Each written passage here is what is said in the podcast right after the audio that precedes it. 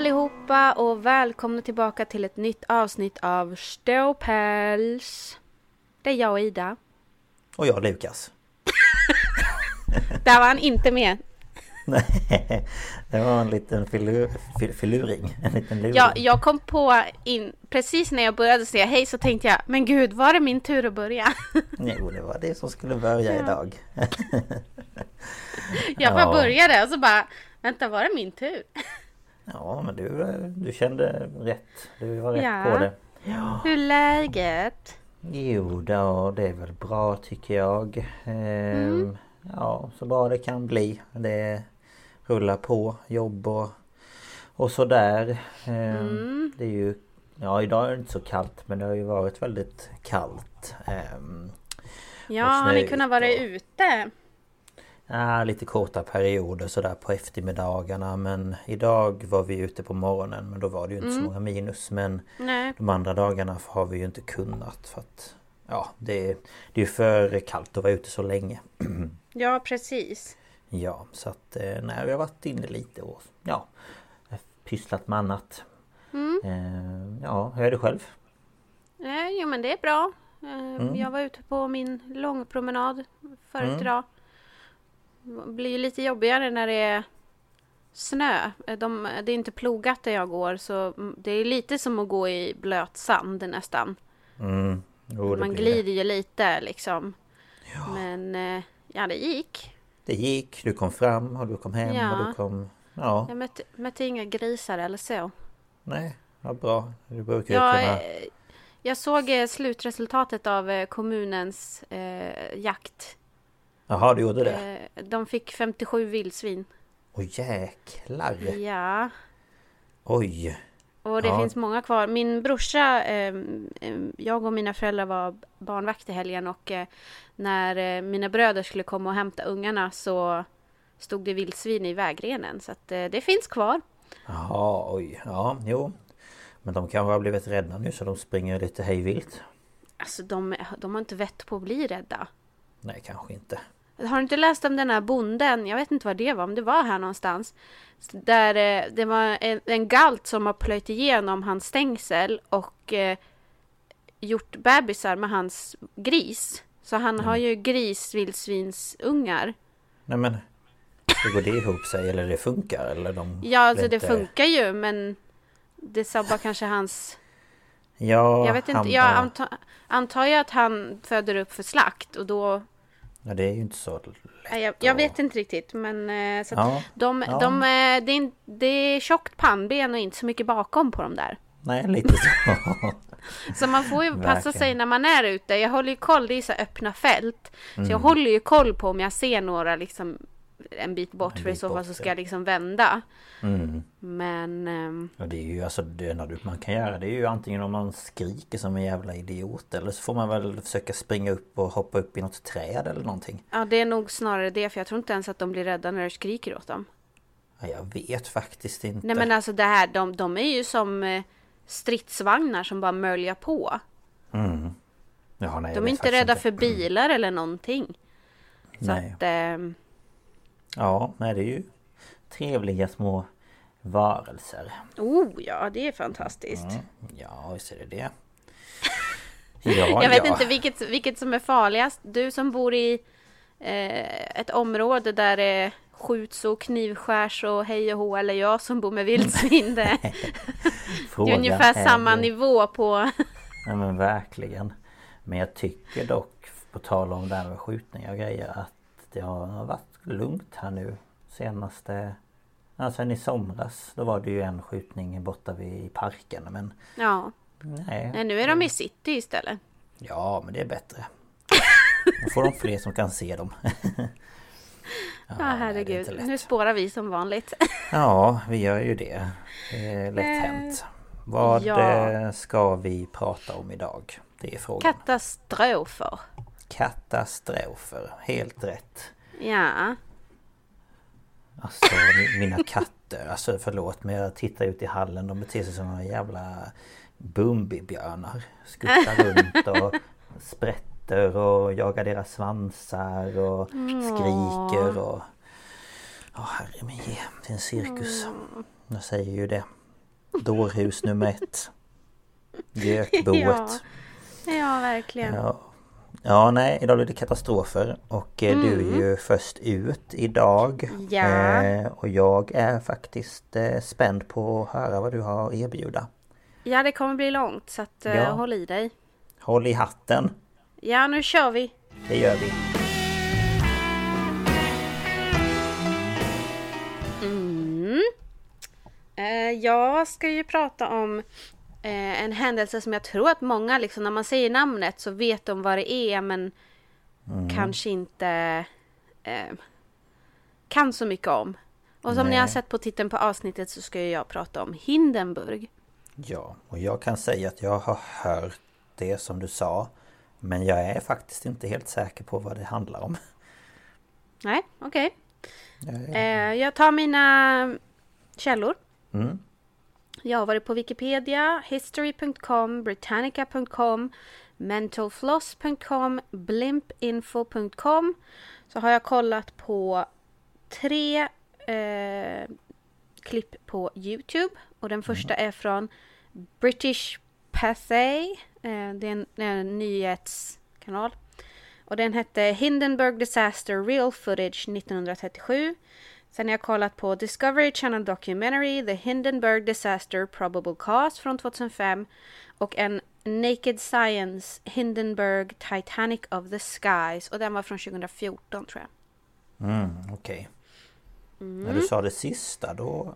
Ja, nej jag kanske vet vad det är. Nu när du sa det. Jag är osäker. Ja, Det, du, det kommer tändas ett Liljeholmens alldeles strax. Okej, det är så. För LZ 129 Hindenburg eller på tyska Deutsch, Deutsches Luftschiff Zeppelin 129 var ett tyskt luftskepp eller då en zeppelinare. Eller zeppelinare säger vi på svenska. Namnet är en hyllning till Paul von Hindenburg en framstående general som blev Tysklands andra president under Weimarrepublikens era och utnämnde Adolf Hitler till kansler 1933. Tack för det! Mm. Ja, Eller? En zeppelinare är ett stelt luftskepp. Det är i stort sett en motordriven gasballong. Som då är, Mm. Det är ett metallskelett klädd med en duk. Eh, Typ och som om en ballongen inte... Eh, ja, fast en luftballong har ju inget metallskelett. Nej men jag menar som man tänker liksom som får, alltså så som det ser ut på utsidan. Alltså den är ju Ja, formad ja. så. Typ fast åt andra Eh, hållet. fast, fast den här är liksom avlång. Det är som en droppformad eh, grej som ligger på sidan. Mm. Eh, det finns också sådana som inte har metallskelett och då kallas de för en blimp. Men blimp. Ja, B-L-I-M-P. Jaha. Eh, andra varianter är så kallade halvstela luftskepp eh, där man fäster ett ballonghölje ovanpå ett ramverk med motorer och förarplats. Eh, och sådana här tillverkades eh, företrädesvis i Italien. Och historiska exempel på dem är luftskeppen Norge och Italia som användes vid forskningsexpeditioner till Nordpolsområdet under 1920-talet. Mm, just ja. Zeppelinaren är uppkallad efter den tyska greven Ferdinand von Zeppelin som hade en fabrik i Fredrikshaven i, vid Bodensjön ehm, i Tyskland? Nej, Ja, i Österrike. Tyskland. Nej. Ja, men han var ju tysk greve, då måste det vara i Tyskland. Ja. Förlåt, jag är inte... Du bara Österrike. Ja, vänta nu. Jag vet inte. Men eh, där tillverkade man också zeppelinbilar. Mm. Eh, från 1890 ägnar han sig åt byggandet av styrbara luftskepp, alltså då zeppelinare. Och han grundade den första tillverkningen, tillverkningen av sådana här. Mm. Ehm, och den 2 juli år 1900 flög eh, då von Zeppelin ehm, den första uppstigningen med det 128 meter långa luftskeppet LZ-1. Mhm, Okej. Och 1906 har han lyckats med skapandet av den typ av styrbara ballongfartyg som kallas efter honom då. Han hade många motgångar och trots upprepade olyckshändelser, bland annat en allvarlig katastrof vid Echterdingen 1908, så lyckas han. Alltså han var envis. Eh, han lyckades fortsätta och fortsatte samla medel för de här eh, experimenten och så. Mhm, okej. Och efter den här olyckan så genomfördes Zeppelin Spende, som är den största insamlingen i det kejserliga Tyskland. Och det här la grunden för Zeppelin-stiftelsen. Mm. Vi har haft en enda landning av en zeppelinare i Sverige och det var år 1919 och det var LZ-120 Bodensee. Mhm. Eh, några år före andra världskriget så användes zeppelinare som i, ja, passagerar, i passagerartrafik över Atlanten mellan flera tyska städer. Eh, och Stockholm fick besök av en men den landade inte utan den flög över då. Det var ju en stor grej. Ja, okej. Eh, dessa tyska zeppelinare var ofta de- designade för att fyllas med helium. Men eh, världens ledande heliumproducent var USA. Eh, så Mm. de var ju inte kompisar. Nej, nej. Plus De var att eh, helium var dyrt. Mm. Så för att göra det lite billigare för sig så fyller man skeppen med vätgas. Det som är farligt är att om vätgas samla, eh, blandas med syre så bildas knallgas. Mm. Så att, eh, mm. En del olyckor hände ju, men eh, Ja, ja, man fortsatte. Ja, okej. Zeppelinare användes militärt under första världskriget och tyskarna använde dem för att bomba Storbritannien. Men eh, britterna är ju smarta va, så de eh, utvecklade ju brandammunition. Så att eh, Jaha, då, okej. fun- då gick det ju inte med dem där längre. Nej, det kan jag ju eh, tänka mig att det inte blir så bra. Eh, Zeppelin Luftschiffttechnik eh, GmbH är fortfarande aktiva inom området och bygger numera halvstela luft, luftskepp av typen Zeppelin NT. Mhm. Det var lite historisk info där om. Mm, intressant. Nu kommer vi till Hindenburg. Mm. Ehm, det här hade en helt ny aluminiumkonstruktion av Luftschiffbau Zeppelin GmbH från 1935. Hindenburg var 245 meter långt, 41 meter i diameter och med kabinen så var det 44,7 meter högt. Oj, det är stort. Det måste ju vara det för att orka. Alltså, Ja. Jag bara tänker det känns... Ja. 41... ja, alltså det, är, det är huge. Men jag tänker 41 meter brett, sa du det? 41 meter i diameter. Jaha, i diameter. Ja, fast ändå stort. Ja, ja, ja. ja. det är jättestort. ja. Det var bara typ 11 meter kortare än Titanic på längden. Jaha. Oj. Ja, okej. Japp. Eh, tomvikten var 118 ton och maxvikten var 242 ton och eh, skeppet rymde 211 890 kubikmeter gas. Eh, och det här fördelades på 16 sektioner så att det var liksom som ballonger i. Som man då fyllde upp. Eller liksom, ja då. Man kan ju inte fylla upp hela skiten med gas liksom. Nej, nej, såklart. Eh, det kunde lyfta 112 ton och drevs av fyra stycken 1200 eh, hästkrafters, eh, alltså 1200 hästkrafter hade varje motor. De var fyra stycken och det var Mercedes-Benz som hade gjort dem. Eh, och det var ju dieselmotorer och de gav en maxhastighet på 135 km i timmen. Och alltså det låter ju ganska fort. Men om man tänker i luften så Mm. Ja, såklart. Eh, själva gascellerna då, det var bomullstyg täckt av fernissa och aluminium. Ehm, och då gick det liksom, de var som, vad, he, vad heter det? Cylindrar kan man väl säga. Ja, precis. Eh, och så i, i, i mitten av dem så gick det ju en slags gångbro så att man kunde röra sig från olika delar i, i det här skeppet. Mhm. Mm. Eh, och då hålla koll också på så att ingenting gick fel och kolla alla tryckmätare Okej. och allt sånt där. Ja. Eh, och av aerodynamiska skäl så placerade man... Vanligt så var det ju som korgar som var på utsidan. Alltså korgar, men alltså det var eh, eh, en kabin på utsidan, vanligtvis undersidan av en zeppelinare där passagerare satt. Det var en liten korg. En sån där du vet man har lite picknick i. Ja men typ. Ja. Nej men alltså, jag de var inte öppna som på en luftballong. Utan Nej. Nej, jag förstår. Eh, men, men det här eh, gör ju aerodynamiken sämre på den här för de är ju gjorda sådär eh, strömlinjeformade. Mm. Och då, då tar ju den där extra liksom så. Så då gjorde man kabinerna inuti höljet liksom. Ja, okej. Ehm, och Som ett man flygplan. kunde ha... Ja men precis. Mm. Eh, och man kunde ha maximalt 72 passagerare och 61 besättningsmän.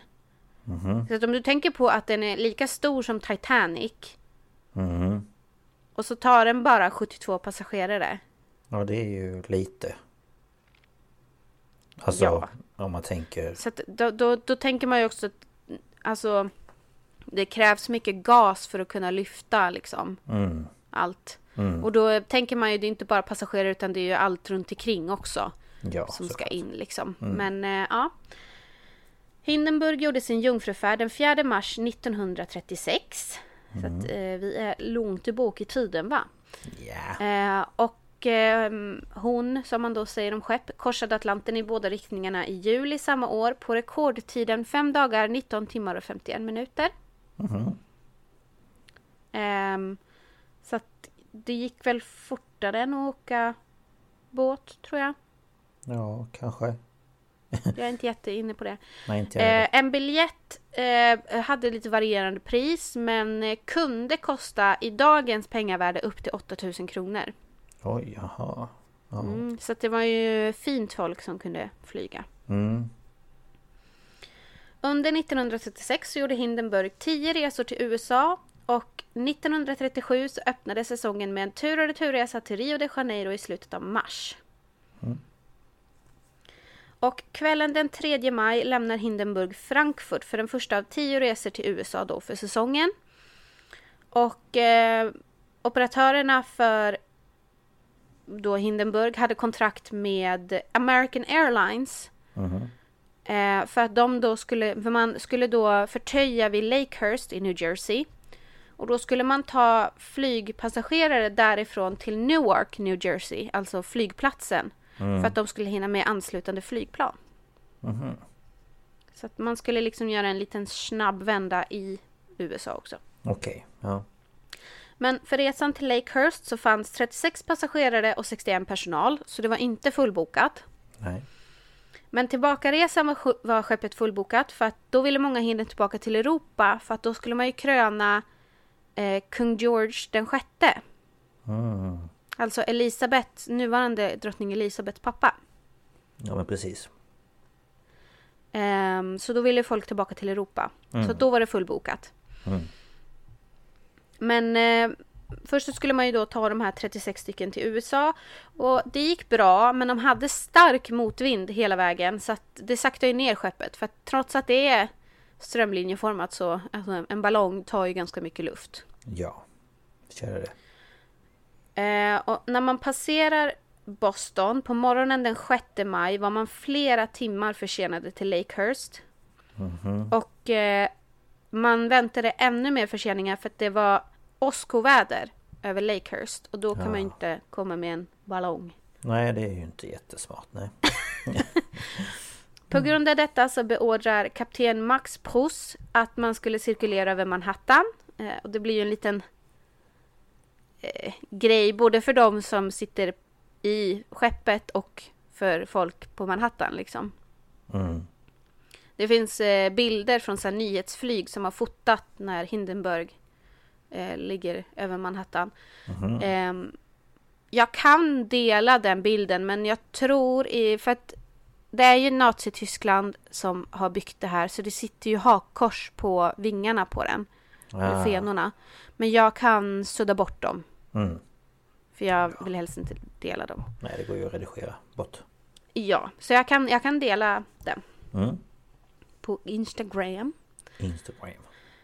Ehm, så att eh, ja, de på Manhattan sprang ju ut. Alltså folk bara kastade ifrån sig sina grejer och gick ut för att titta på eh, Hindenburg.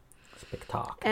Eh, om man passerar, eh, vid, eh, om man har passerat vid 16-tiden och det är fortfarande inte jättebra väder så då bestämmer Proust att man ska ge passagerarna en tur över kusten i New Jersey. Mhm. Eh, så man, man tar sig en liten sväng om så att säga. Vilken sightseeing de får. Ja, men precis. Mm. Eh, vid 18.22 får man veta att stormen har passerat och man beger sig direkt mot Lakehurst för att landa nästan en halv dag för sent. Oj, ja. Eh, och det här gör ju då att man har mindre tid för underhåll och förberedelse. Alltså främst så var det ju det här med eh, tvätt och disk och fylla på med mat och sånt som man gjorde underhåll. För, eh, maskinellt underhåll gjorde man faktiskt mest under flygning. Mhm, okej. Eh, men eh, nu skulle det ju bli bråttom och, och ombordpersonalen brukade ju få liksom hoppa av och, och åka in till New York och sådär. Men nu skulle de inte hinna det. Nej, nej, okej.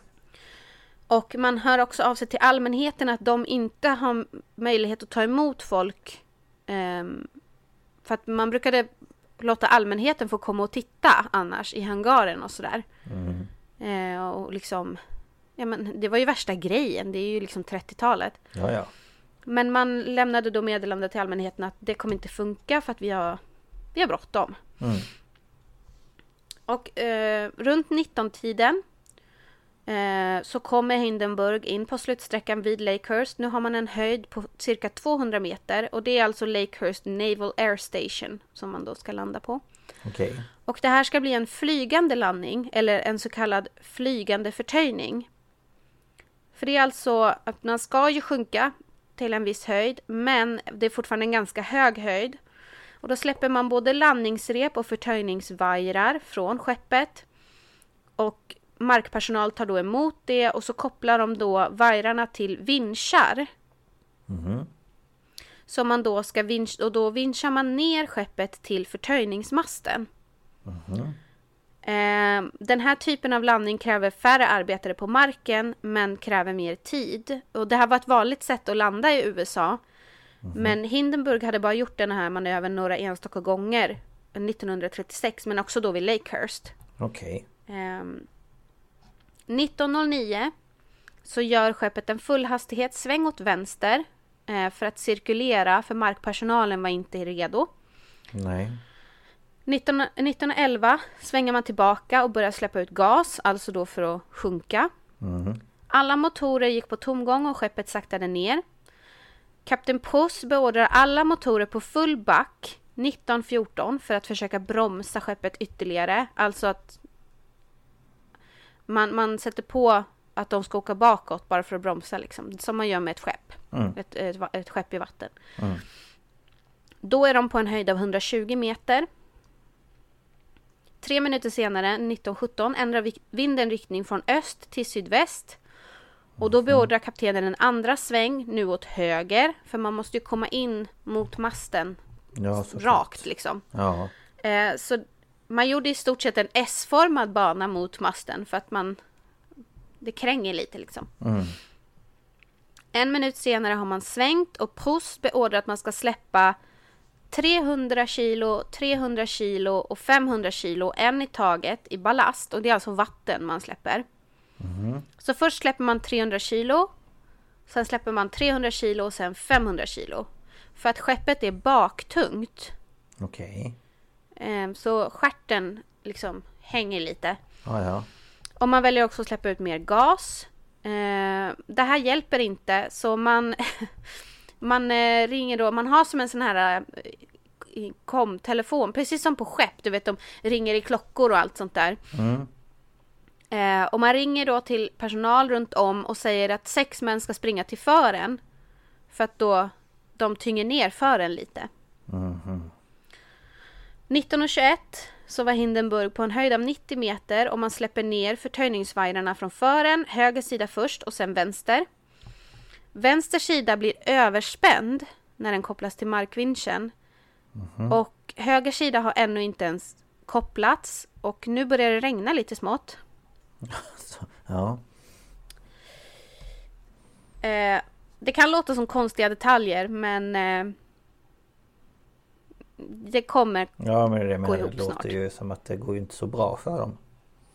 Nej, det gör inte det. Nej. Eh, kan jag ju säga. Mm. 1925 ser vittnen att eh, tyget framför den övre fenan, alltså ovanpå, fladdrar som om gas läckte ut.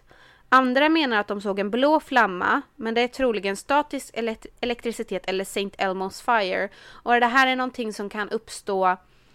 Det är också statisk elektricitet och så runt ett flygplan eller en hög mast eller någonting så kan det eh, bli ett slags fenomen som lyser blått. Mm, okej. Eh, det är inte säkert var den kommande katastrofen börjar för alla vittnen säger olika. Men samma minut så tar Hindenburg eld. Och Jaha. det sväljs helt. Det går så fort.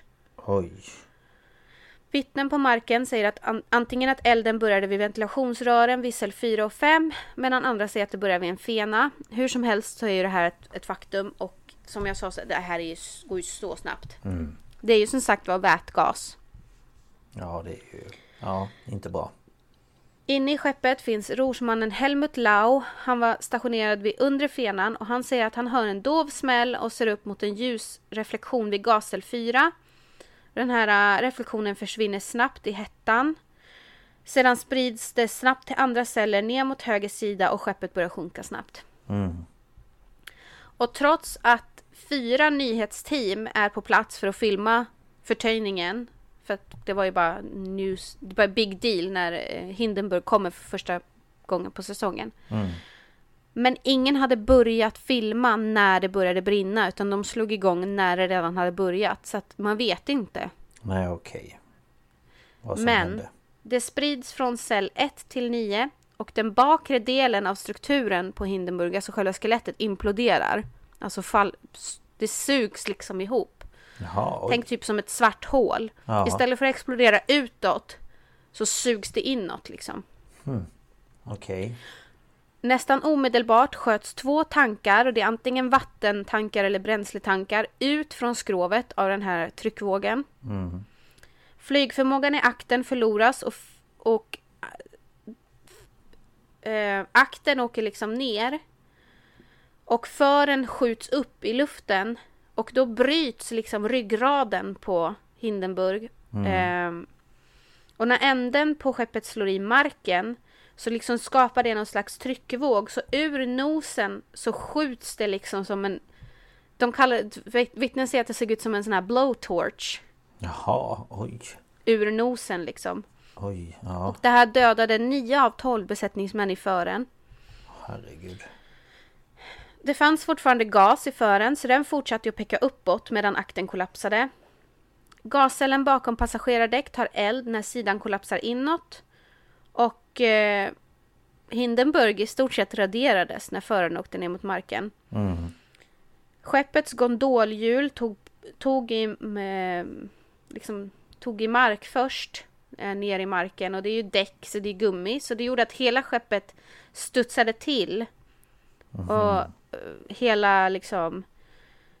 Den sista gascellen brinner bort och liksom skelettet bara faller ihop. Mm.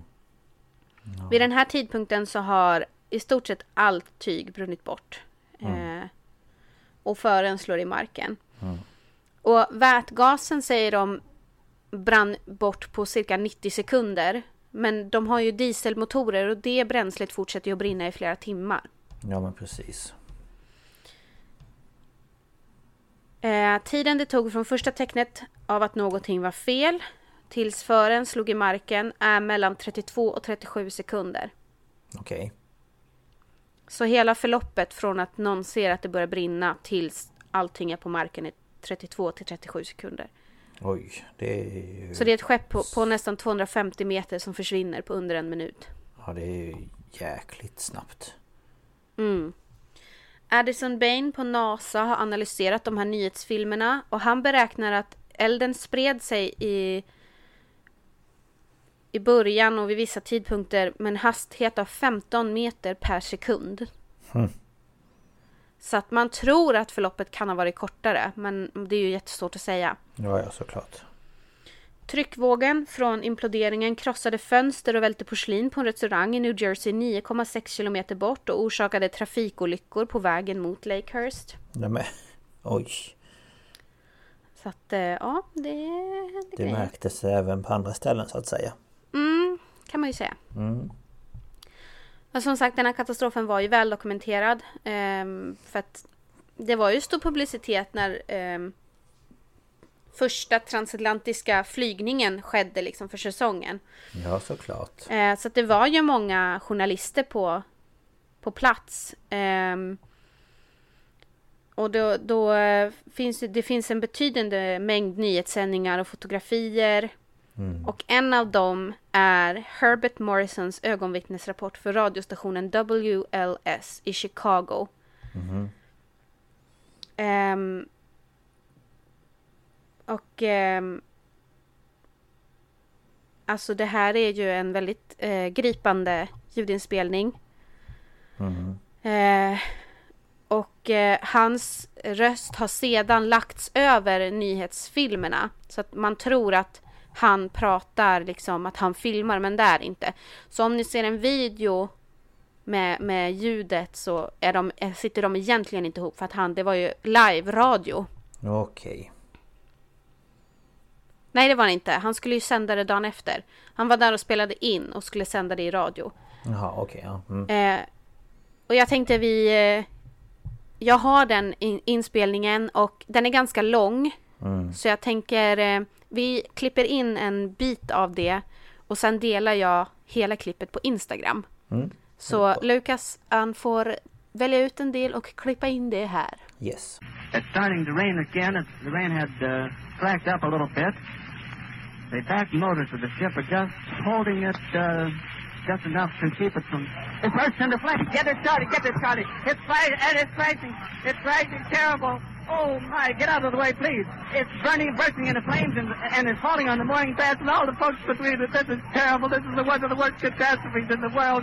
Oh, it's, it's, it's, it's like twenty oh, four or five hundred feet into the sky, and it, it's a terrific crash, ladies and gentlemen. The smoke and the flames now, and the flame is crashing to the ground. Ja, jag hoppas han valde en bra del. Ja, Vem vet? Nej men alltså, Ja, man hör ju paniken. Ja. Först är han ju ganska glad och liksom så och sen bara Mm. Åh helvete, det brinner, det brinner. Alltså det är helt galet. Ja, man hör ju Ehm. på honom att han är väldigt upp, alltså, chockad och upprörd och ehm, Ja, ja, det är svårt för honom att veta vad han ens ska säga. ja. Mm. Eh, och jag tänker på Instagram lägger jag också upp med transkriptionen så att ifall det är svårt att höra vad han säger. Mm. Ehm, men eh, det är liksom väldigt känd eh, ljudupptagning. Mm. Nyhetsfilmerna, de filmades av fyra kamerateam. Det var Pathé News, alltså den jag sa i början. Movietone News, Hearst News of the Day och Paramount News. Eh, och ett av de mest spridda fotografierna av katastrofen som visar luftskeppet krascha med förtöjningsmasten i förgrunden fotogra- fotograferades av Sam Shear från International News Photos.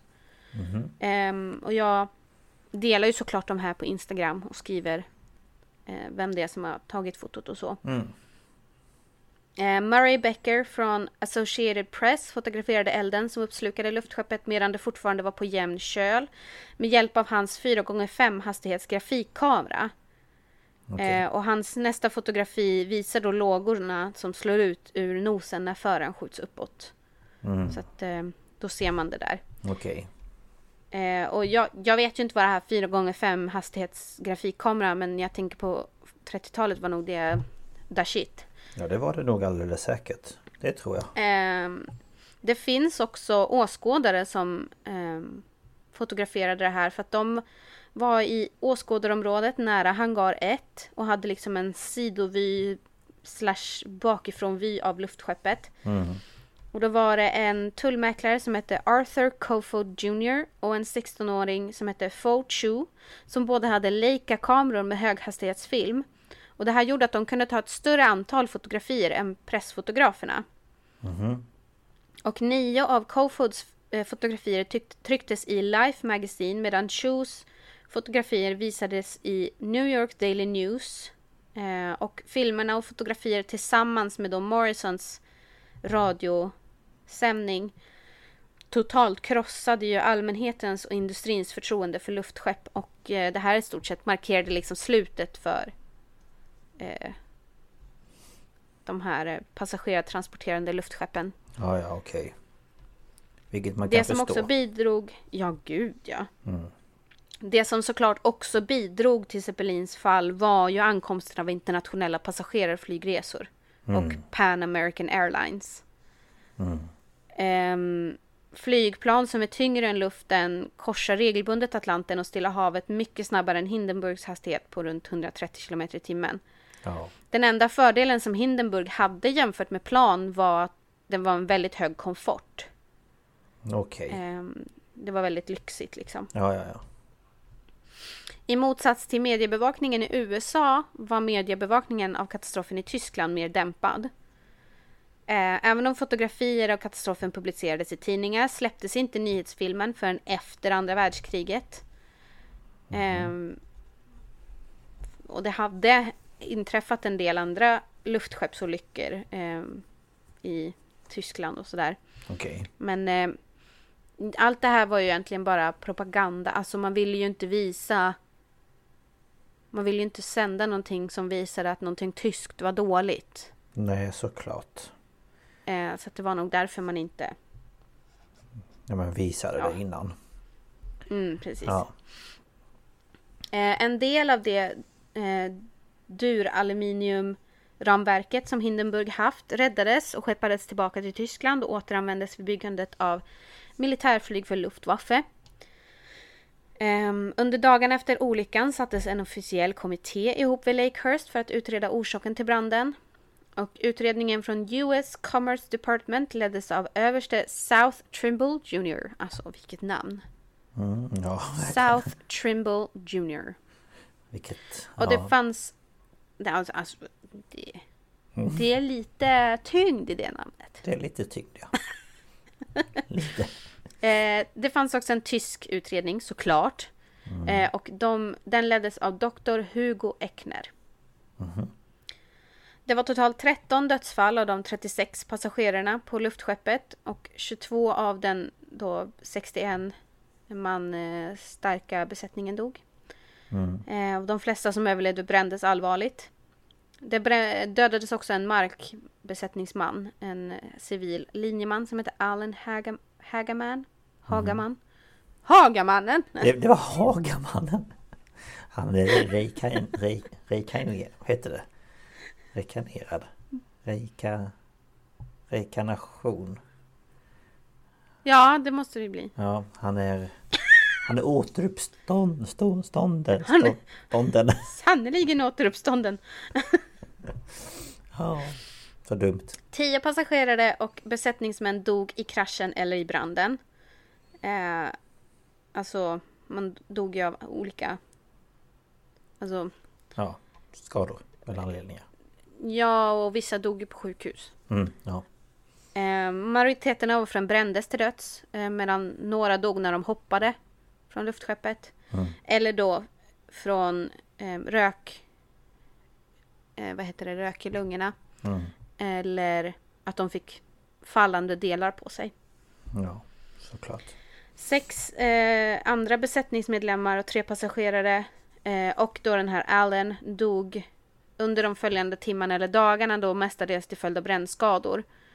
Ehm, majoriteten av de omkomna besättningsmännen befann sig uppe i fartygets skrov där de inte hade en tydlig utrymningsväg eller befann sig nära fören då. Som blev Explosions... blåslampa. Ja. Ja men typ. Ehm, de flesta i fören dog ju då ehm, av branden. Men man såg åtminstone en som försökte rädda sig själv genom att hoppa. Okej. De flesta passagerarna som dog var instängda på styrbordssida, alltså höger sida av passagerardäcket. För det var inte bara vinden som blåste elden mot styrbordssida utan fartyget liksom rullade lite. Mhm. En- eh, och då spreds ju elden ditåt. Mm. Och sen kollapsade en del av skrovet eh, liksom på. Så att det skar av många av passagerarna från att ta sig ut. För att göra saken värre stängdes skjutdörren som ledde från styrbords passagerarutrymme till den centrala, centrala foajén och landgångstrappan Mm. eh, under kraschen. Vilket ytterligare fångade då passagerarna på styrbords sida. Icke desto mindre lyckades några fly, men eh, det var ju Mm. eh, stor dödlighet. Ja, Men alla utom ett fåtal på babord sida av fartyget överlevde då pass- av passagerarna. Mhm. Eh, några av dem var i stort sett oskadda. Jaha, oj. Och eh, jag har eh, lite så här personhistorier. Ja. Så det var en eh, som hette Werner Frans. Eh, han var en 14-årig hyttpojke. Han blev först omtumlad när han insåg att fartyget brann. Men när en vattentank ovanför honom öppnades och släckte elden runt honom så blev han sporrad till handling. Och han tog sig till en närliggande lucka och han igenom den precis när främre delen av fartyget en kort stund då studsade upp i luften. Mhm.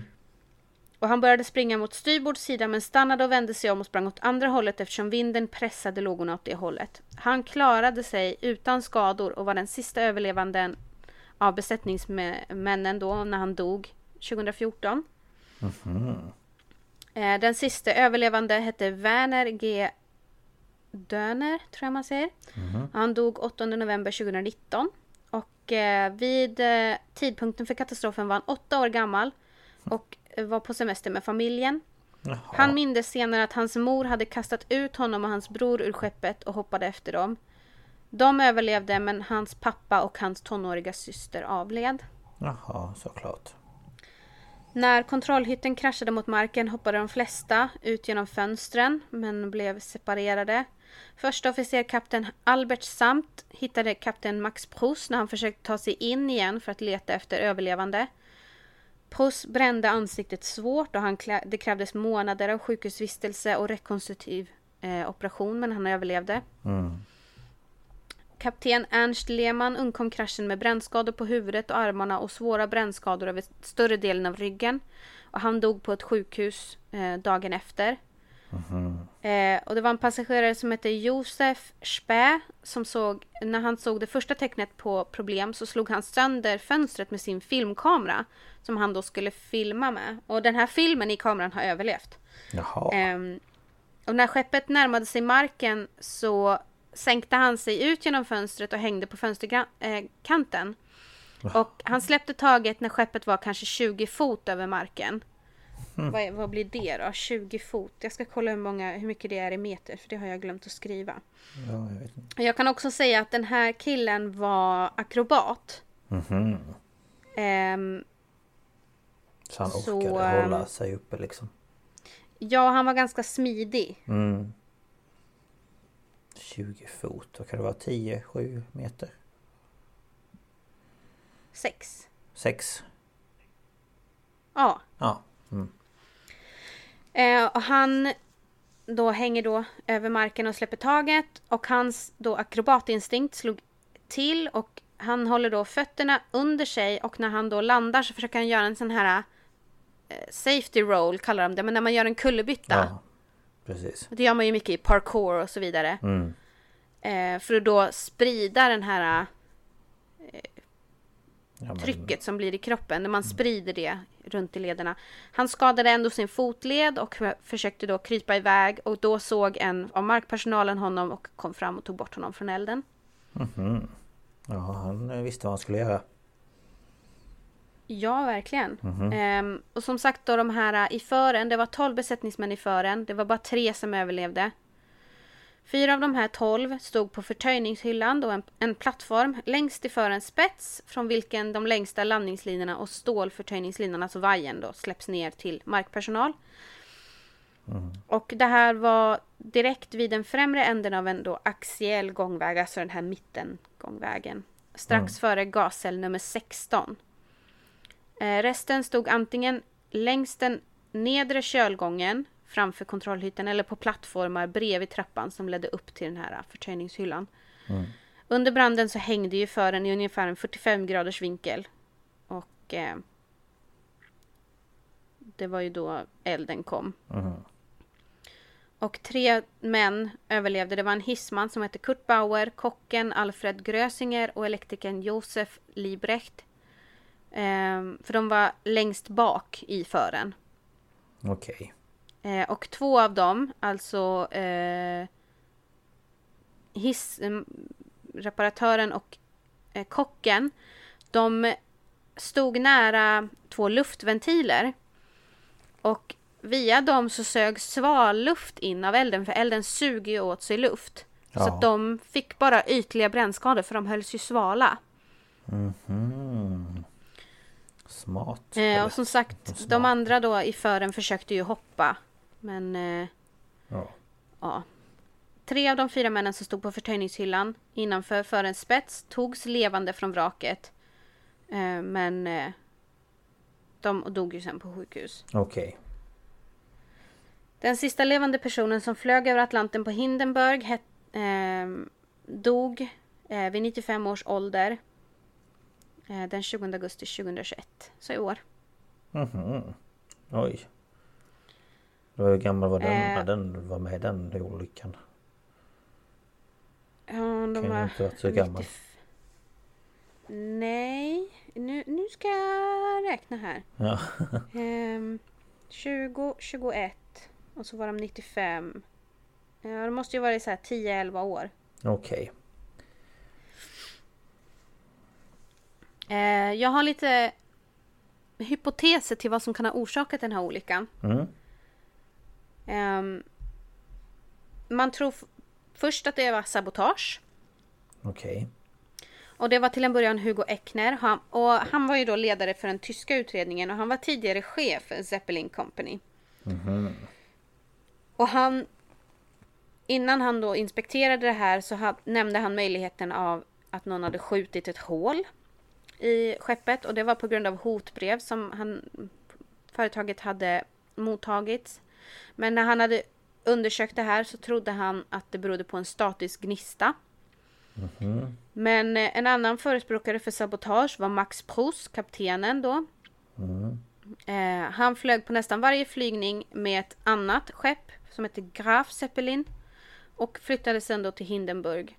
Och han eh, menar ju att de här resorna är säkra och han var helt säker på att det här var sabotage. Mhm. Okej. För han hade nämligen flugit med luftskepp som hade blivit träffade av blixten men förblivit oskadda. Eh, besättningsmedlemmarna vägrar tro att någon av dem skulle begå ett sabotage och insisterade, insisterade på att då en passagerare skulle ha gjort det. Och en misstänkt blev då Josef Spä, den här akrobaten. Mhm. För han, när han kom och skulle kliva ombord i Tyskland så drog han lite skämt som de inte tyckte var roliga och han var lite Pajas. liksom. Ja. Så att, eh, mm. Och sen så var det så att han hade med sig sin chefer Ulla. Och eh, han gick ner till henne för hon fick inte vara i i ehm, bland passagerarna. Nej. Ehm, och han gick ju ner till hunden varje dag, gav den godis och pratade med den och sådär. Och man menade då att han kunde ha gömt någon slags bomb Mhm. under tiden han då sa att han skulle gå ner till sin hund. Och i och med att han var akrobat så kunde han klättra på aluminiumskelettet och han hade tydligen dragit lite antinazistiska skämt också. Mhm. Och det var inte så populärt. Men jag förstår inte varför skulle han vilja döda sin egen hund? Ja, det vet jag inte. Tyvärr så överlevde ju inte hunden. Men... Nej det är det jag menar. Det var kanske inte varit någon av djuren som Nej men alltså det skulle, det skulle väl ha varit någon slags självmordsakt Jaha, då. okej. Jag vet inte. Nej. Det har också föreslagits att Adolf Hitler beordrade att Hindenburg skulle för, eh, förstöras eftersom den här Hugo Eckner eh, hade antinazistiska orsak, åsikter och Mm. att det då skulle varit lite hämnd och, och sabba hans skepp. Mm. Men, Ja. men det, det här är ju bara spekulationer. Ja, ja. Ehm, och FBI ut, undersöker Josef Spä och de hittar inga bevis. Och hans fru Evelyn berättar att Josef var väldigt upprörd över att bli an- anklagad för det här. Mm. Ehm, och varken den tyska eller amerikanska utredningen ställer sig bakom någon av de här eh, teorierna om sabotage. Ehm, förespråkare av sabotage hävdar ju att man kan att, att det kan vara sabotage men att det skulle vara pinsamt för den nazistiska regimen att man då täckte över det. Men, Mm. Ja. Okej. Ja det är väl svårt att veta. Hugo Eckner. Ja, men precis. Hugo Eckner menar ju istället då att det var en elektrisk gnista som orsakades av en uppbyggnad av statisk elektricitet på luftskeppet. Mm. Och gnistan då antände väte på den yttre huden av skeppet. Mm. Ehm, och förespråkare av den här hypotesen menar ju att luftskeppet liksom hud inte var konstruerad på ett sånt sätt som gjorde att laddningen, för att i och med att du åker upp i atmosfär, allting är ju statiskt laddat. Vi är ju statiskt laddade. Mm.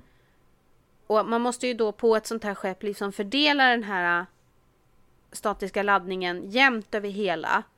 Men att man inte då hade gjort det riktigt. Ehm, och ehm, för att kompensera för den här ehm, stora förseningen så lät man Hindenburg passera en väderfront av hög luftfuktighet och hög elektrisk laddning, alltså ett åskoväder. Och då byggs ju, alltså tänk dig en ballong när du gnuggar på den. Ja, då åker den ju Det blir precis Det blir precis samma sak. Mm. Eh, och även om de här äh, förtöjningslinorna, alltså repen man skickar ner, inte var blöta när de först träffade marken. Så regnade det ju, Ja, precis. som jag sa. Och då blir de ju blöta. Ja, Och när de då kastas ner till marken så jordas ju skeppet. precis.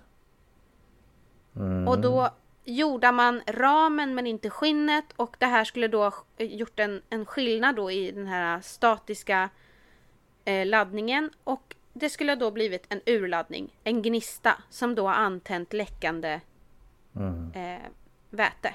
Mm. Ja, det låter ju... Den här eh, Addison Bain på NASA har en annan teori av gnisthypotesen. Mhm. Och han menar att då en gnista var otillräcklig för att starta branden. Men han menar att den så kallade dopeföreningen i ytterhuden var brandfarlig. Alltså det, Hindenburg hade en bomullshud täckt med en finish som är känd som dope. Okej. Det är en vanlig term för ett mjukgjort lack som ger styvhet, skydd och en lätt, lätt lufttät försegling av väv, vävda tyger. Och i sina flytande former är dope mycket brandfarligt, men torr dope eh, inte lika mycket. Ehm, och att det här då skulle ha gjort att det kunde brinna. Mm. Jag är inte så jätteinsatt. Nej, det är inte jag heller. Det finns fler hypoteser. Vi har en blixthypotes. Som eh, helt enkelt är att Hindenburg hade träffats av blixten. Ehm, men det ska ju egentligen inte antända. Nej. Men det som kunde ha gjort att det antändes var ju för att de släppte ju ut vätgasen som för att bromsa och sjunka. Mm. Och då sprids ju den i luften Just ja. runt skeppet och att då det kunde ha startat Mm. branden. Men menar de att... Man tror eh, att det... Menar de att Ja. eh, det skulle liksom eh, slå ner en blixt när de höll på och gå ner mot marken? Eller att de hade blivit träffade i luften? Ja, precis. Ja, Okej. Nej, att det skulle ha blivit något då. Ja, för jag tänker Men- annars skulle de kanske ha märkt det. De som nu var överlevande kanske hade berättat så fall att de blev träffade Ja men precis, det är ju där, en, en spricka i den hypotesen är ju att ingen såg någon blixt men också så kanske det kan, man kanske inte uppfattar det, jag vet inte. Finns det inte såna här, eh, vad kallas det för? Sån här åska du vet som man inte... Eh, nej det kanske är när man inte hör muller men man ser bara blixtar. Ja, sån har jag varit med om, det är skitläskigt. Ja, sån finns det ju i och för sig men då ser Ja. man ju ändå i och för sig blixten. Ja, men det mm. finns ju som sagt var brister i många av de här teorierna. Det finns de som säger att det är motorfel. Mhm. För att då var det ju någon som skulle ha sett att när de slog motorerna i back för att bromsa så ska det ha kommit gnistor ur en av motorerna. Okej. Och att det skulle då ha antänt någonting. Men det- Men Ja. man menar att temperaturen av de här gnistorna är för låg. För tändtemperaturen för vätgas är 500 grader Celsius och de här gnistorna blir bara 250 grader Celsius. Okej. Och företaget gjorde omfattande tester och det stämde inte. Men det är fortfarande en, en hypotes som finns. Mm. Men sen menar man också att det ska finnas brandfarlig färg. Färg. Ehm, Ja, alltså... ja, Ja, färg. ja, mm. alltså eh, målarfärg höll jag Ja, på att säga. ja. Eh, och det är samma här från NASA, Edison Bain, han som pratade om den här dop, Dope um, ehm,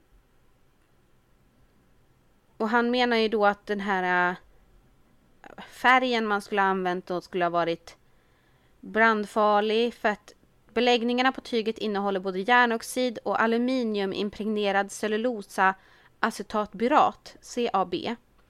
Och det här blir pot- potentiellt då reaktiva även efter om de, även fast de har stelnat. Och järnoxid och aluminium kan användas som komponenter i fast raketbränsle eller termit som är eh, högst brännbart. Mm. Högst. Till exempel så eh, finns då det här i rymdfärjors eh, solida raketboosters. Mm, okej.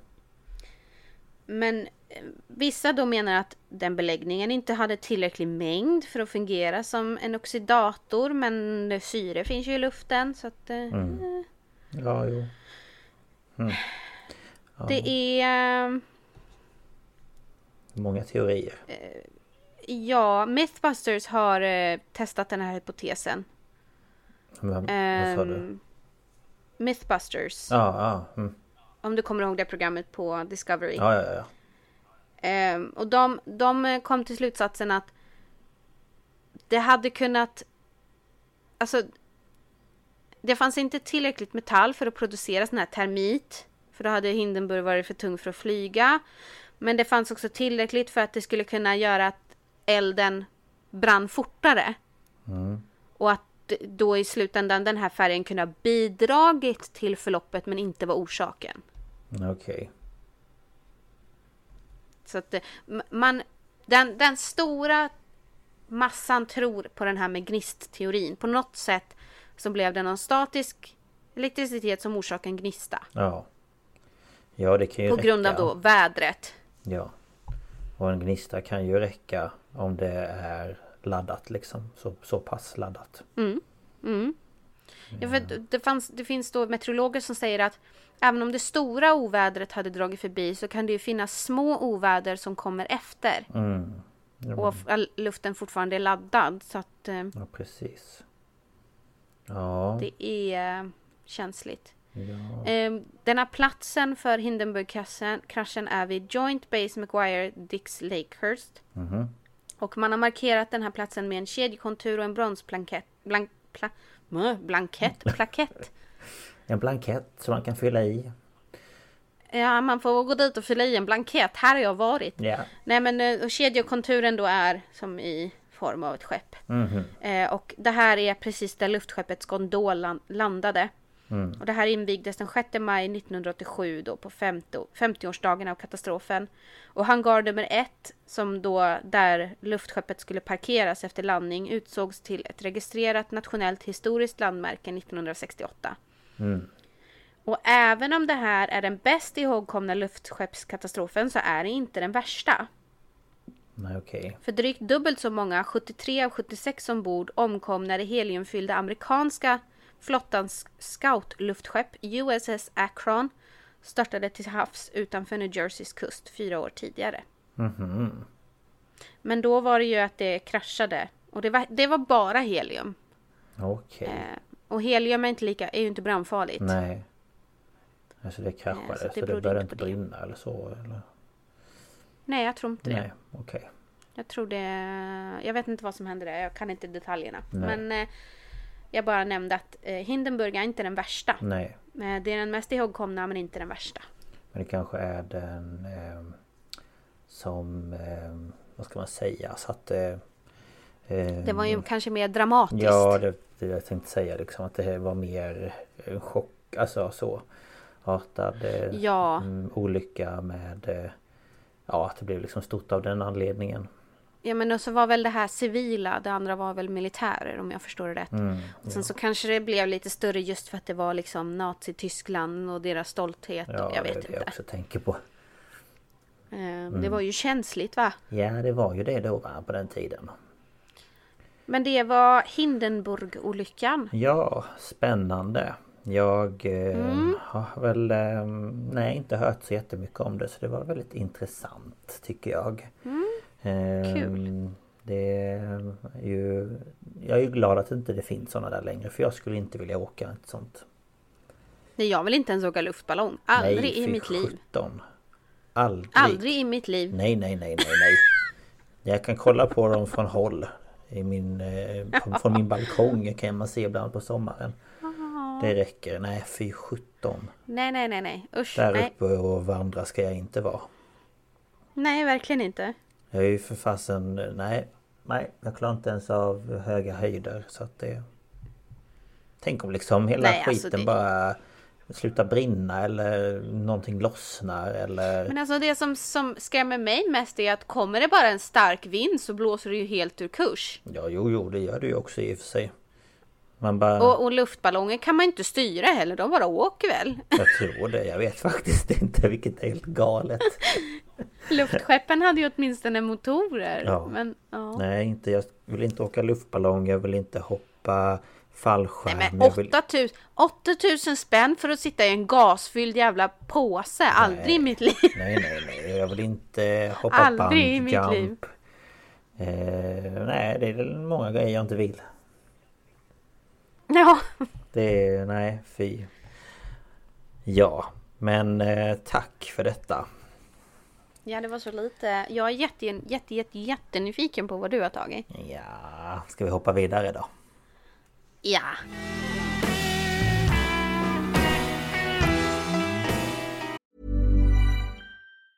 If you thought the only way to get a more defined jawline with natural looking results was through surgery, think again. Juvederm Volux XC is a non surgical injectable gel filler that improves moderate to severe loss of jawline definition and can help you achieve natural looking results with little downtime. Even better, this improved definition lasts up to one year with optimal treatment. No maintenance required. Improve jawline definition for a smooth, sculpted look with Juvederm Volux XC. For important safety information and to find a licensed specialist, visit juvederm.com. That's J U V E D E R M.com. Not for people with severe allergic reactions, allergies to lidocaine, or the proteins used in Juvederm. Common side effects include injection site redness, swelling, pain, tenderness, firmness, lumps, bumps, bruising, discoloration, or itching. There's a risk of unintentional injection into a blood vessel, which can cause vision abnormalities, blindness, stroke, temporary scabs, or scarring. Talk to a licensed specialist to find out if it's right for you. Imagine the softest sheets you've ever felt. Now imagine them getting even softer over time. That's what you'll feel with Bowl and Branch's organic cotton sheets. In a recent customer survey, 96% replied that Bowl and Branch sheets get softer with every wash. Start getting your best night's sleep in these sheets that get softer and softer for years to come. Try their sheets with a 30-night guarantee. Plus, get 15% off your first order at bowlandbranch.com. Code BUTTERY. Exclusions apply. See site for details. Ja, och eh, jag har ju då valt Deep Water Horizon. Och ehm, det... Jag hade väl hört om det innan jag satte mig in i det men jag visste inte exakt vad det handlade om. Men eh, eh, jag har i varje fall eh, lyssnat på eh, två podcasts. Eh, en som heter Mayday om ja, Deepwater Horizon. Eh, och sen eh, Conspiracy Theories. Eh, och sen har jag kollat på filmen som kom 2016. Eh, med eh, Mark Wahlberg. Eh, om, ja, det här och olyckan. Ja, jag, jag har ingen koll riktigt på... Alltså jag vet ju på ett ungefär vad det handlar om men ingen... Ingen djupare kunskap. Men jag förstår. Eh, sen har jag kollat på två Youtube-klipp Eller eh, dokumentärer kan man väl egentligen kalla det för. Och eh, den ena kanalen heter Alert, Alertometer Eller ja, ja något sånt där. Eh, och den heter Deepwater Horizon Blowout Animation. Och sen en kanal som heter eh, Real Stories. Eh, BP, BP's eh, 13 billion blowout. Alltså 13 eh, d- mil, ja, dollar. jag bara 13. Det var 13 dollar kostade det. Nej jag menar det, den är 30 menar jag. 30 dollar. Miljoner dollar blowout. Mm. Ja, så fick jag det rätt. Tack. Ehm, och då börjar vi år 1901. För då så får den förmögne engelsmannen William Knox Darcy eh, tips från geologer och andra experter om en investering som då skulle kunna få honom ännu rikare, nämligen olja. Och eh, han bestämmer sig då för att skicka ut en expedition till Iran, eh, vilket vid den tiden då var Persien. Ja, just det. Eh, och de här personerna då som han skickar iväg dit De får slita i över sex år i den här stekheta värmen Tills de då till slut hittar olja. Och utan då att, eh, att ens ha satt sin fot i Persien så blir William då en ännu rikare man. Eh, Och efter att ha hittat oljan år 1908 så grundar William The Anglo-Persian Oil Company. Ehm, och företaget det här växer med tiden och eh, det sprider sig till eh, olika delar av världen. Och det är ja, från Nordsjön till USA. Eh, Och eh, efter ett tag så slogs det här företaget ihop med andra företag och fick till sist namnet BP PLC. Ehm, Ehm, och för att då hitta olja som finns i jordens inre så behöver man borra långa brunnar för att kunna komma åt det. Och det är ju såklart enklast att eh, ta den oljan som går att nå från land. Men eftersom efterfrågan av olja eh, idag är så hög så räcker inte eh, alltså oljan från land. Eh, Så då har man eh, konstruerat stora riggar eller plattformar i vattnet eh, så att man då även ska kunna komma åt oljan eh, på havsbottnen. Mm.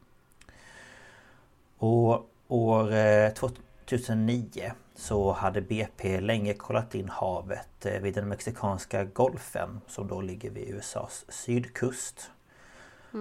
Och eh, på havsbottnen vid den amerikan amerikanska, nej den mexikanska golfen så vet man att det ska finnas massor av olja och naturgaser.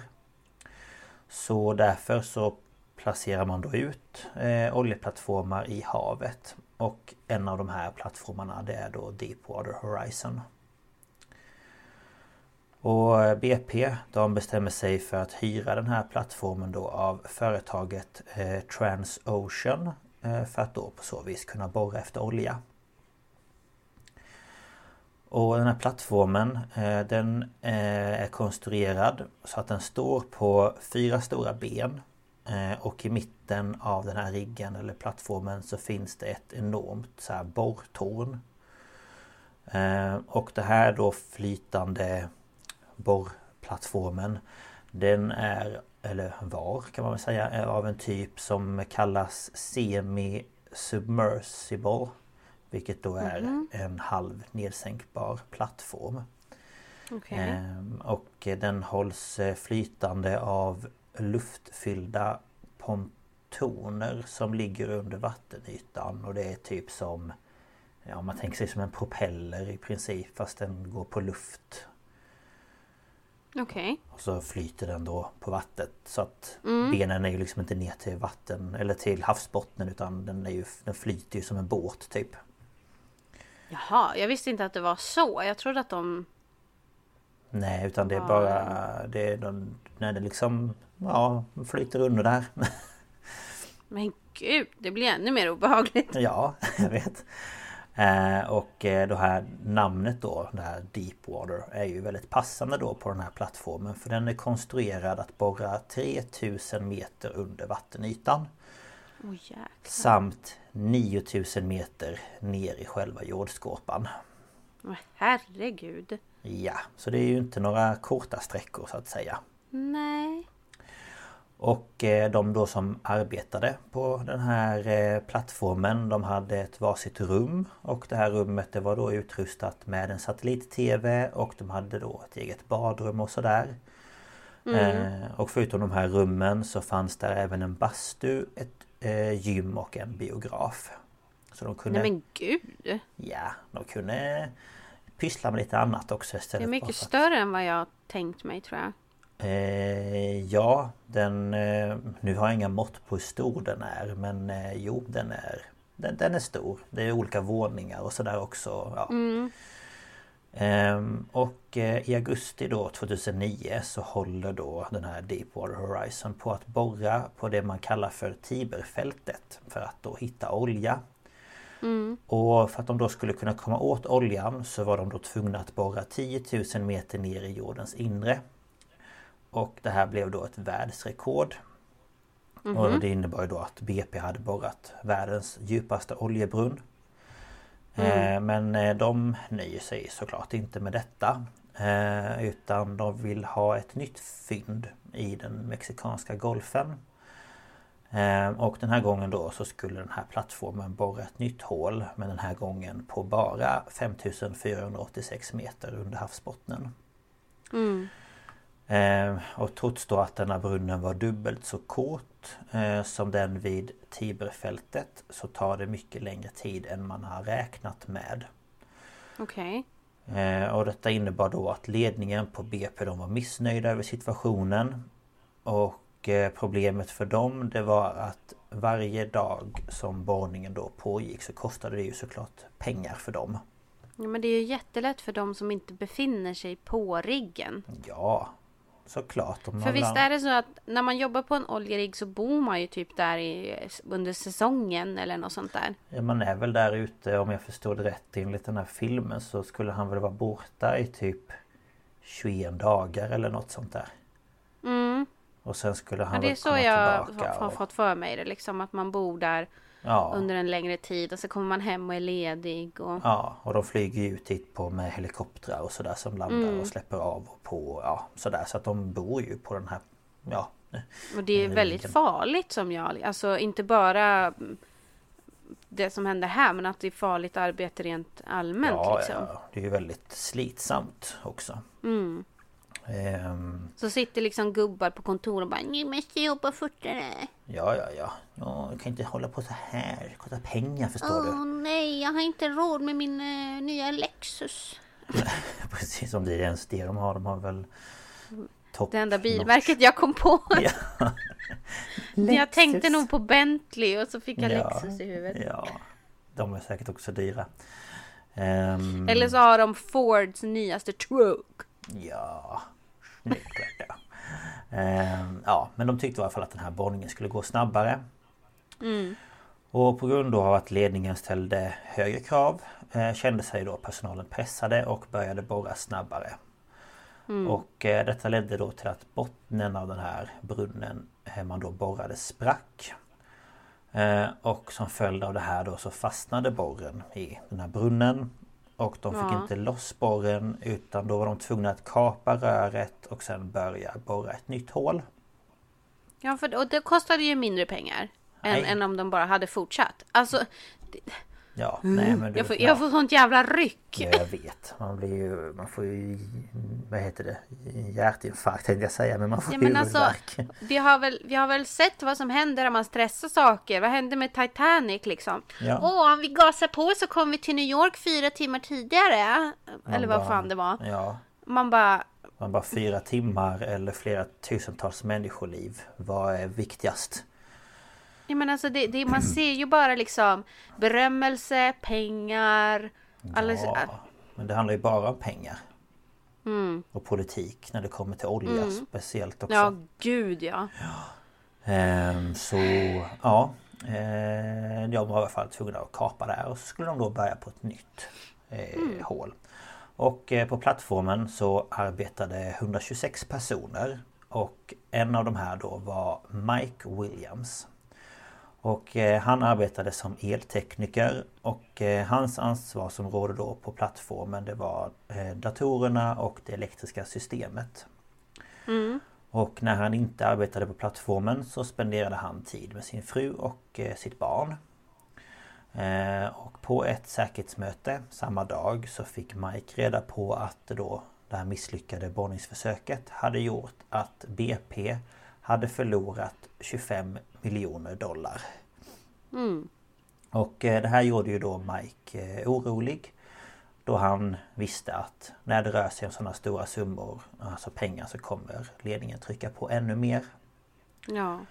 Och eh, som vi har pratat om precis så var han även medveten om att hastighet och säkerheten på en oljeplattform inte gick hand i hand. Nej.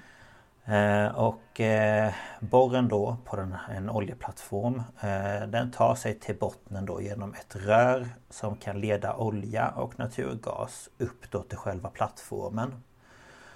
Och problemet då när man borrar på det här djupet som Deepwater Horizon gjorde Det var att oljan alltså i jord, ja, jordens inre Det har ett sånt enormt högt tryck.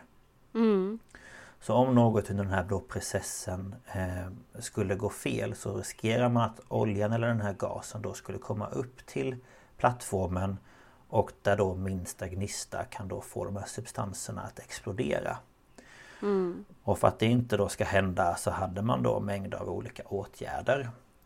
Ehm, och det första som händer när man borrar det är att ett så kallat borrslam eh, sprutas ner i hålet. Vilket då i sin tur gör att det liksom skapas som en sköld i röret mellan då oljan och gasen och sen då själva plattformen. Okej. Eh, och förutom detta så finns det någonting som heter en blowout preventer och det är en apparat som då finns vid havsbottnen som då ska kunna stänga röret, alltså borrröret. Och den gör eh, det då med eh, olika plattor och diskar som lägger sig liksom över som då snabbt ska då Mm. kunna försegla detta. Och eh, vid en nödsituation så ska de här då stängas automatiskt men de går även att stänga eh, manuellt. Mm. Och eh, en dag eh, så när de då är på den här plattformen så är det då en arbetare som håller på att kontrollera det här borrslammet. Och eh, han upptäcker då att stora bitar av någonting hade flutit upp till ytan. Ehm, och efter att han då hade tittat lite närmare på de här bitarna så insåg han snart att detta var delar av gummi. Ehm, och han tog därför med sig de här bitarna och så gick han till eh, borrningshytten. Alltså det där kontrollrummet då som man Mm. sköter borren med. Och ehm, när Mike då, Williams, fick reda på att de här bitarna hade eh, flyttat upp Ehm, Så vände han sig mot en av sina chefer och så frågade han om det här var normalt. Och då hade chefen sagt att det, ja, att det var ingenting att oroa sig för. Ehm, Men Mike han kände ja, sig inte helt övertygad. Nej. För de här gummibitarna Det var nämligen delar av de här gummidiskarna som då ska stänga röret vid en olycka. Oj då. Så de hade då kom, ja, gått sönder och flyttat upp. Mm. Eh, och Mike han visste även att det här var inte det enda problemet som fanns utan det visade sig även att det elektriska systemet som då skulle göra att den här blowout preventern automatiskt skulle stänga sig inte heller fungerade som den skulle. Eh, och trots då att cheferna visste om detta så fortsatte man att borra eh, som vanligt och veckorna de, ja, de gick. Ehm, och så är vi då framme vid den 20 april 2010 och då är den här borrningen i stort sett färdig. Och eh, trots teknikernas oro så har ännu inget hänt när det då kommer till det här systemet. Och ja, man är ju som sagt i princip klar. Och eh, det enda som återstod var då att försegla hålet så att då en annan plattform skulle kunna komma dit och sen pumpa upp oljan. Mm. Eh, och den här dagen så var det två chefer från BP som kom till oljeplattformen och sen då samt eh, två personer från plattformens ägare Transocean. Och de ska då besöka eh, ja, plattformen. Eh, och de hade kommit dit för att bland annat gratulera personalen eh, då de hade klarat sig utan en olycka under sju års tid. Vilket nu i efterhand är ju ganska ironiskt. Mm. Eh, och eh, de ska även då gå igenom hur det här hålet ska stängas och vad man då ska göra efter det. Och eh, det man vet med sig då Det var att plattformen den behövde repareras och sen så skulle BP då använda den för andra uppdrag. Så att de var liksom så här, vi måste komma igång med någonting nytt för att ja, tjäna Mm. mer pengar. Ja, såklart. Ja.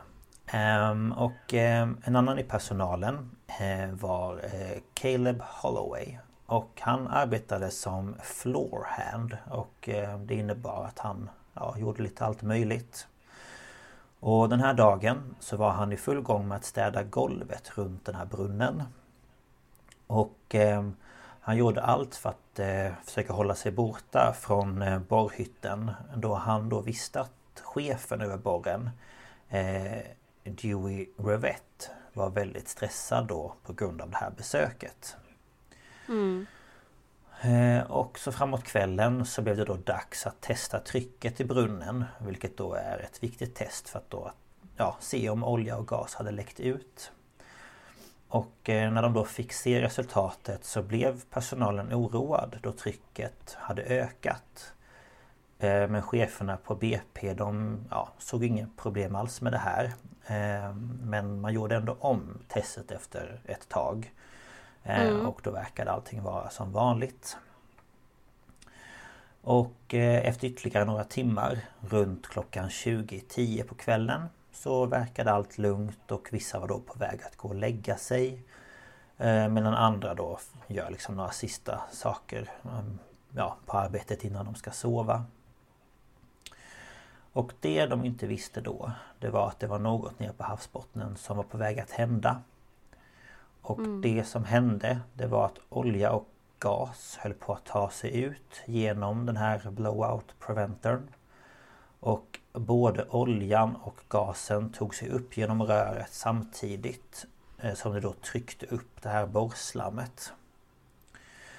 Och eh, samtidigt uppe på plattformen så är ju Caleb då där och hans kollega Dan Barron. Och de håller på Mm. och ja, fortsätter att arbeta. Och plötsligt så får då Caleb syn på en fontän av borrslam som våldsamt sprutade upp ur brunnen. Och han förstod ju att det här kunde bara betyda en sak. Eh, Och rutinen vid en sån här händelse är det att man då ska kalla på de som är närmast för att de då ska hjälpas åt att täppa igen hålet med ett valv. Mm.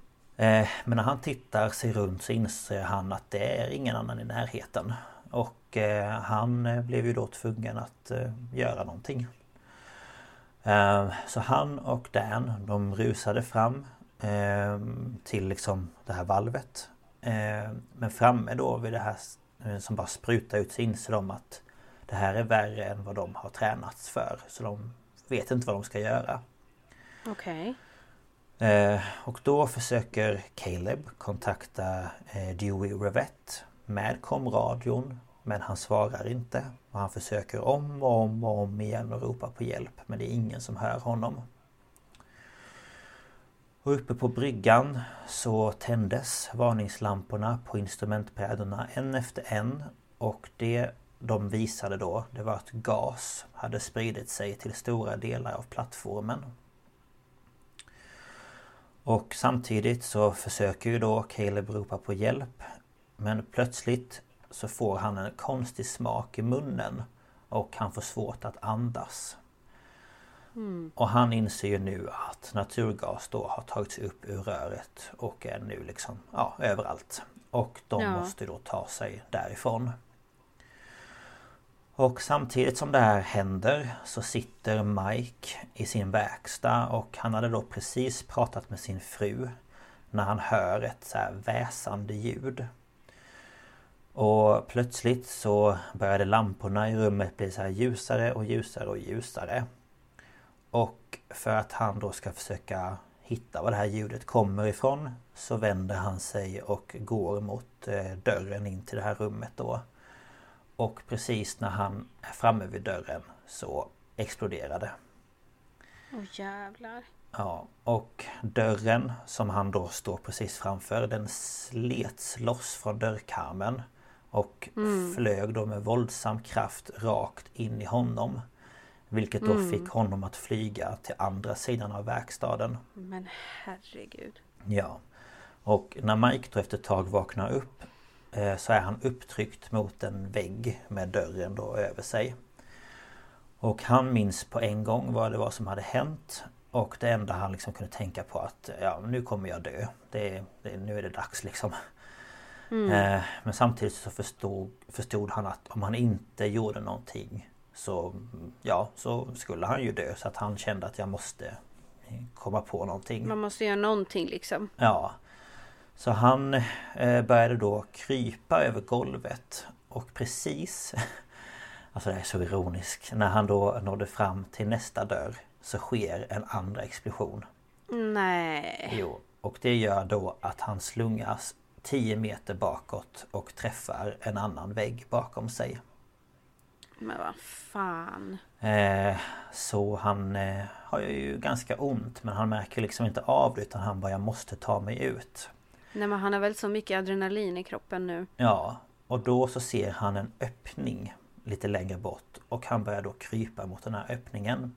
Och efter ett tag så är han äntligen ute på däck och kan då andas också för den delen.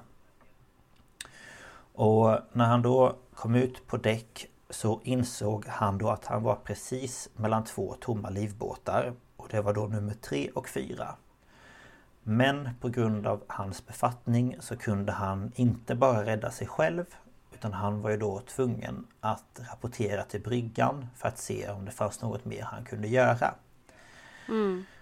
Eh, Så samtidigt som Mike då tog, upp, tog sig upp till bryggan så var då Caleb och Dan på väg till livbåtarna 1 och 2. Och Caleb som inte hade samma befattning som Mike eh, hoppade då tillsammans med några andra in i livbåten. Och de sitter där och väntar på att fler ska komma. Men det är ingen annan som kommer, alltså ingen som dyker upp. Nej. Så Caleb han bestämmer sig för själv för att eh, gå iväg och börja leta. Och efter ett tag så får han då syn på människor som då var på väg mot honom. Och alla verkade ja, helt förvirrade. Och eh, vissa hade liksom inte ens kläder på sig för de hade väl legat och sovit eller stått och duschat. Ja eller, men precis. Ja, olika saker. Och eh, då hjälper Caleb dem till eh, livbåtarna. Mm. Problemet är ju bara som vi vet med andra grejer att eh, folk är ju rädda och de vill ju först komma därifrån. Ja. Och eh, det var liksom ingen som tänkte på att någon kanske saknades eller sådär. Så att eh, Medan Caleb då väntar på att fler personer ska komma till livbåt 1 så ser han hur livbåt 2 eh, åker iväg. Och han inser då att det är jättemånga säten i den här båten som fortfarande är tomma som folk då skulle kunna ja, fyllt upp eller ja, så. Eh, och när Mike då kom eh, upp till eh, bryggan så möttes han då av den ansvariga personalen eh, som då gjorde allt för att täppa igen brunnen för att inte då mer gas skulle komma upp till ytan. Eh, och men det här Det var ingenting som fungerade. Allting var liksom utslaget och den här blowout preventen hade havererat så att de- de kunde liksom inte göra någonting. Nej. Och eh, Caleb då, han hade väntat på att livbåt, livbåt 1 skulle fyllas innan han klev på. Och när han sitter där så kunde han se hur det var människor på väg mot honom igen. Eh, Och de kom då bärandes på en bår. Och mannen på båren, han var svårt skadad. Nej, men och nu de... försvann Lukas. Nu Försvann jag? hackar du så jag hör... Ja, jag hörde inte vad du sa. De kom med en bår. Ja, de kom med en bår. Alltså bärandes Ja. på bår. Och mannen då på båren han var svårt skadad. Och de fick hjälpa honom ombord på båten. Mm. Och precis när båten då ska åka iväg så insåg Caleb att det var ingen annan från hans team där. Eh, och uppe på bryggan igen så förstod man att det inte fanns något de kunde göra utan det var även dags för dem att evakuera. Mm. Och eh, för att de då skulle kunna ta sig till livbåtarna så var de tvungna att ta sig ner för då trappor och de här trapporna var fulla med borrslam. Och när de då är på väg ner så ser de hur livbåt 1 är på väg därifrån. Och det innebar att båda livbåtarna då eh, hade lämnat utan dem. Och de insåg även att de inte kunde ta sig till de andra livbåtarna för där hade elden spridit sig för mycket så det gick inte. Och de bestämmer sig då för att de ska försöka få igång en av de här nödflottarna som också fanns på plattformen. Men problemet med de här är att de var tvungna att monteras innan man kunde använda dem. Ja, herregud. Ja, så de började då montera en av flottarna eh, och när den då var klar så insåg man att det fanns bara en liten öppning att ta sig in i flotten på.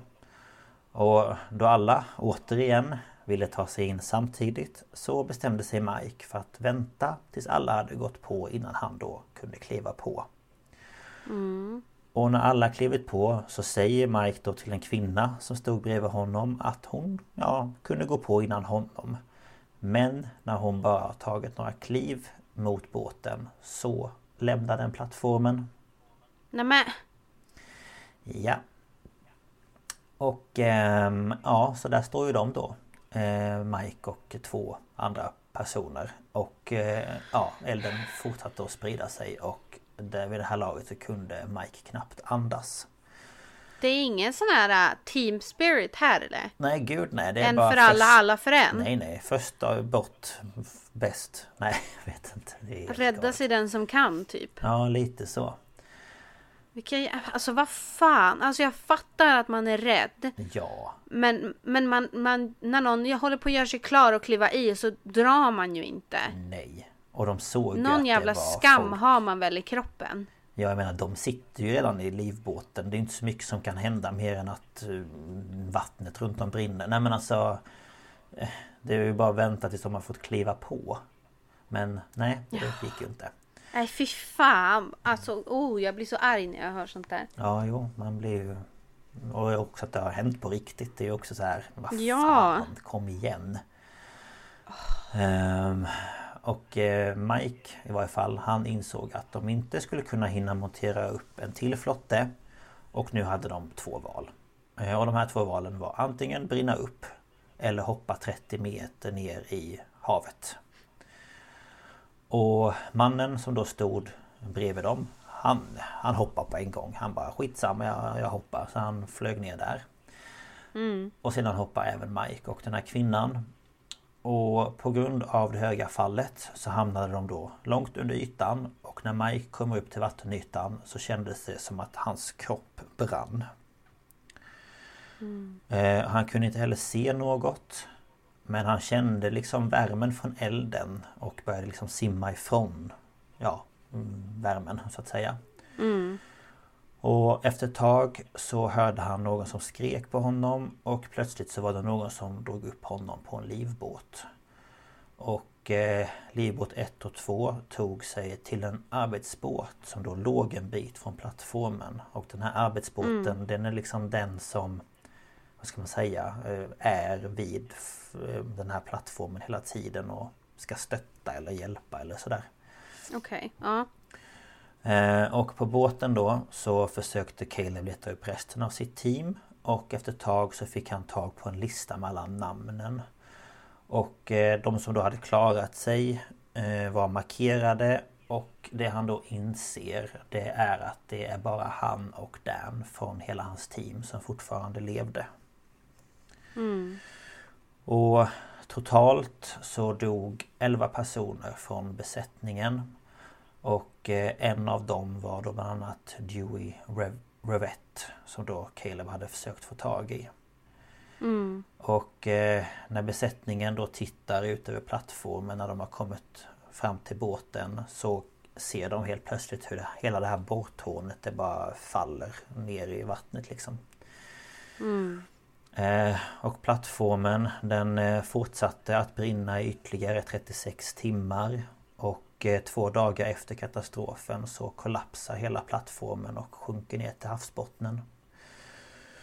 Och eh, ytterligare några dagar senare så skickar den amerikanska kustbevakningen ner kameror för att de ska då undersöka hur det ser ut.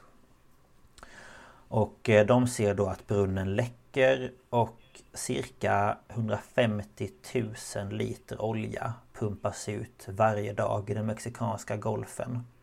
Mm. Och några dagar senare så höjs den här siffran till nästa 800 000 liter om dagen. Mm. Och det här drabbade ju såklart också naturen väldigt svårt.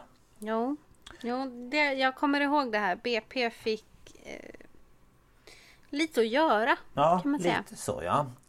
Lite Eh, smått. deras eh, anseende sjönk väl ganska rejält. Ja, om jag minns rätt också. Det är vad jag vet och de, ja, de är ändå tyvärr några av de största i världen men ja så är det. Jo, men eh, jag tror att det tog ändå en, en chunk av företagets värde. Mm, jo det tror jag också. Faktiskt. Men då via satellitbilder så kunde man se hur olja spreds över havet. Och för att då förs- försöka få bort oljan så eh, ja, tände man fyr på vissa ställen medan man då på andra ställen släppte ner någon sån här upplösande medel från flygplan. Mm. Och även djuren påverkades väldigt mycket. Mm. Och eh, PB då eh, påbörjade försök med att täppa igen brunnen. Men de ville inte ta på sig skulden. Utan eh, de menade på att eh, de hyrde ju plattformen av Transocean och att det är deras fel. Att det då var de som skulle ansvara för säkerheten.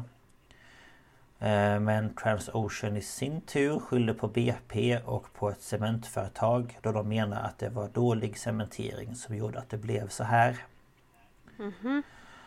Eh, och det var inte förrän den 16 september som man bedömde att oljeläckan var stoppad.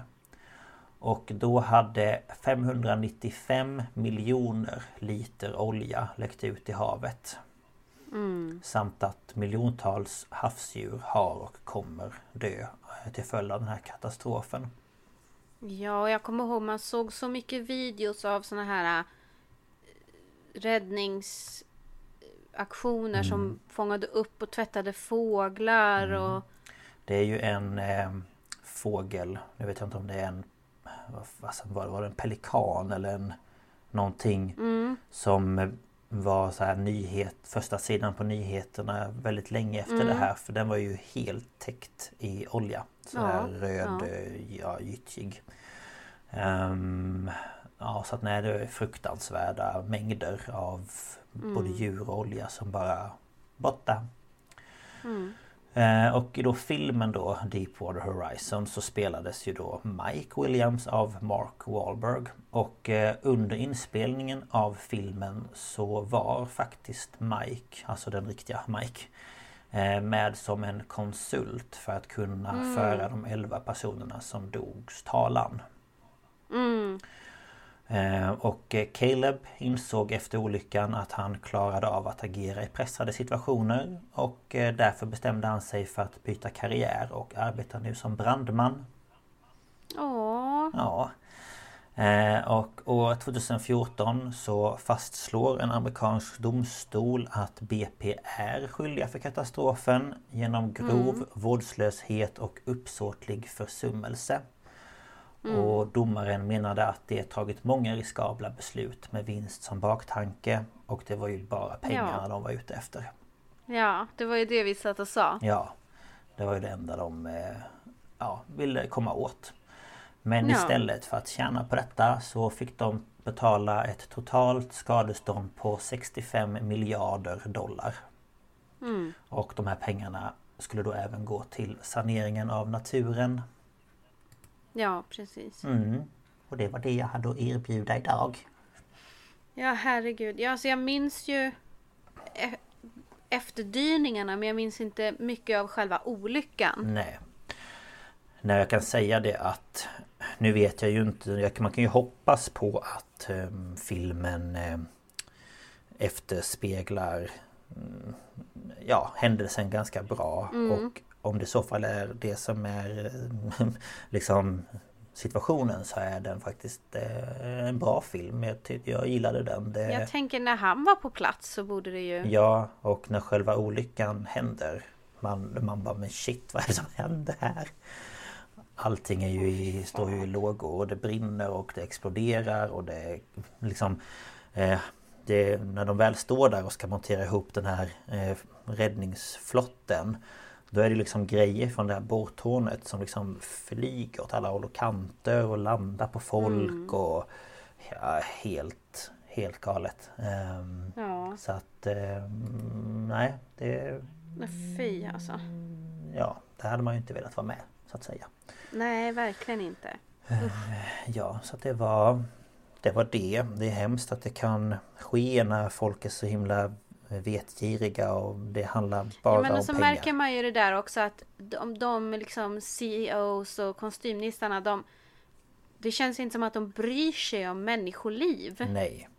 Och det som är så ironiskt i hela situationen är ju just att de är där den dagen. För Mm. att Ja så här grattis ni har inte Det har inte hänt någonting här på sju år och bla bla bla och Nu ska vi vidare till nya äventyr och sådär och så händer detta när de Mm. är kvar på den här För de är ju där när det här händer. Mm. Och de, då får de ju också se vad deras handlingar kan Vad som kan hända om man inte är försiktig För det handlar Ja, ju som precis. sagt bara om en liten gnista Som kan göra att Mm. hela skiten bara flyger i luften Ja, som vi såg med Hindenburg. Mm. Ja, så att... ehm, En liten, en liten, liten gnista mm. kan starta ett fruktansvärt händelseförlopp. Speciellt när det kommer till Ja, men liksom var- gas och sånt Naturgaser som Ja. är så brand... eh, Alltså antändbar, vad heter det? Ja, det Ja. var ändå intressant att våra, våra katastrofer var olika men båda handlade ändå om gas. Ja, jag tänkte när du berättade ditt, jag bara Vi brukar kunna sikta var- in på samma grejer fast vi inte vet det. Ja, ja men det blir kul när det blir så. Ja, Verkligen. Men det här var jättebra. Tack så mycket för det. Det var Mhm. jätteintressant att höra faktiskt. Ja, titta på filmen om ni Oh, vill. hemskt. Och jag kan även dela en eh, video om själva hur en borr funkar. Alltså animationen av hur det här gick till. Det finns sen på Mm. Youtube om ni vill titta och få lite mer förståelse för hur det funkar. Det blir jättebra det. Mm. Men det var allt för idag. Hoppas ni Ja. tycker att det här har varit spännande. Ehm, Mm. Och vill du... Om ni... Ja, jag tänkte jag skulle säga om ni tycker det eller inte tycker det eller någonting. Så får ni jättegärna höra av er till oss. Eh, ni kan mejla oss på stapelspodcast.gmail.com Eller stapelspodcast på Instagram.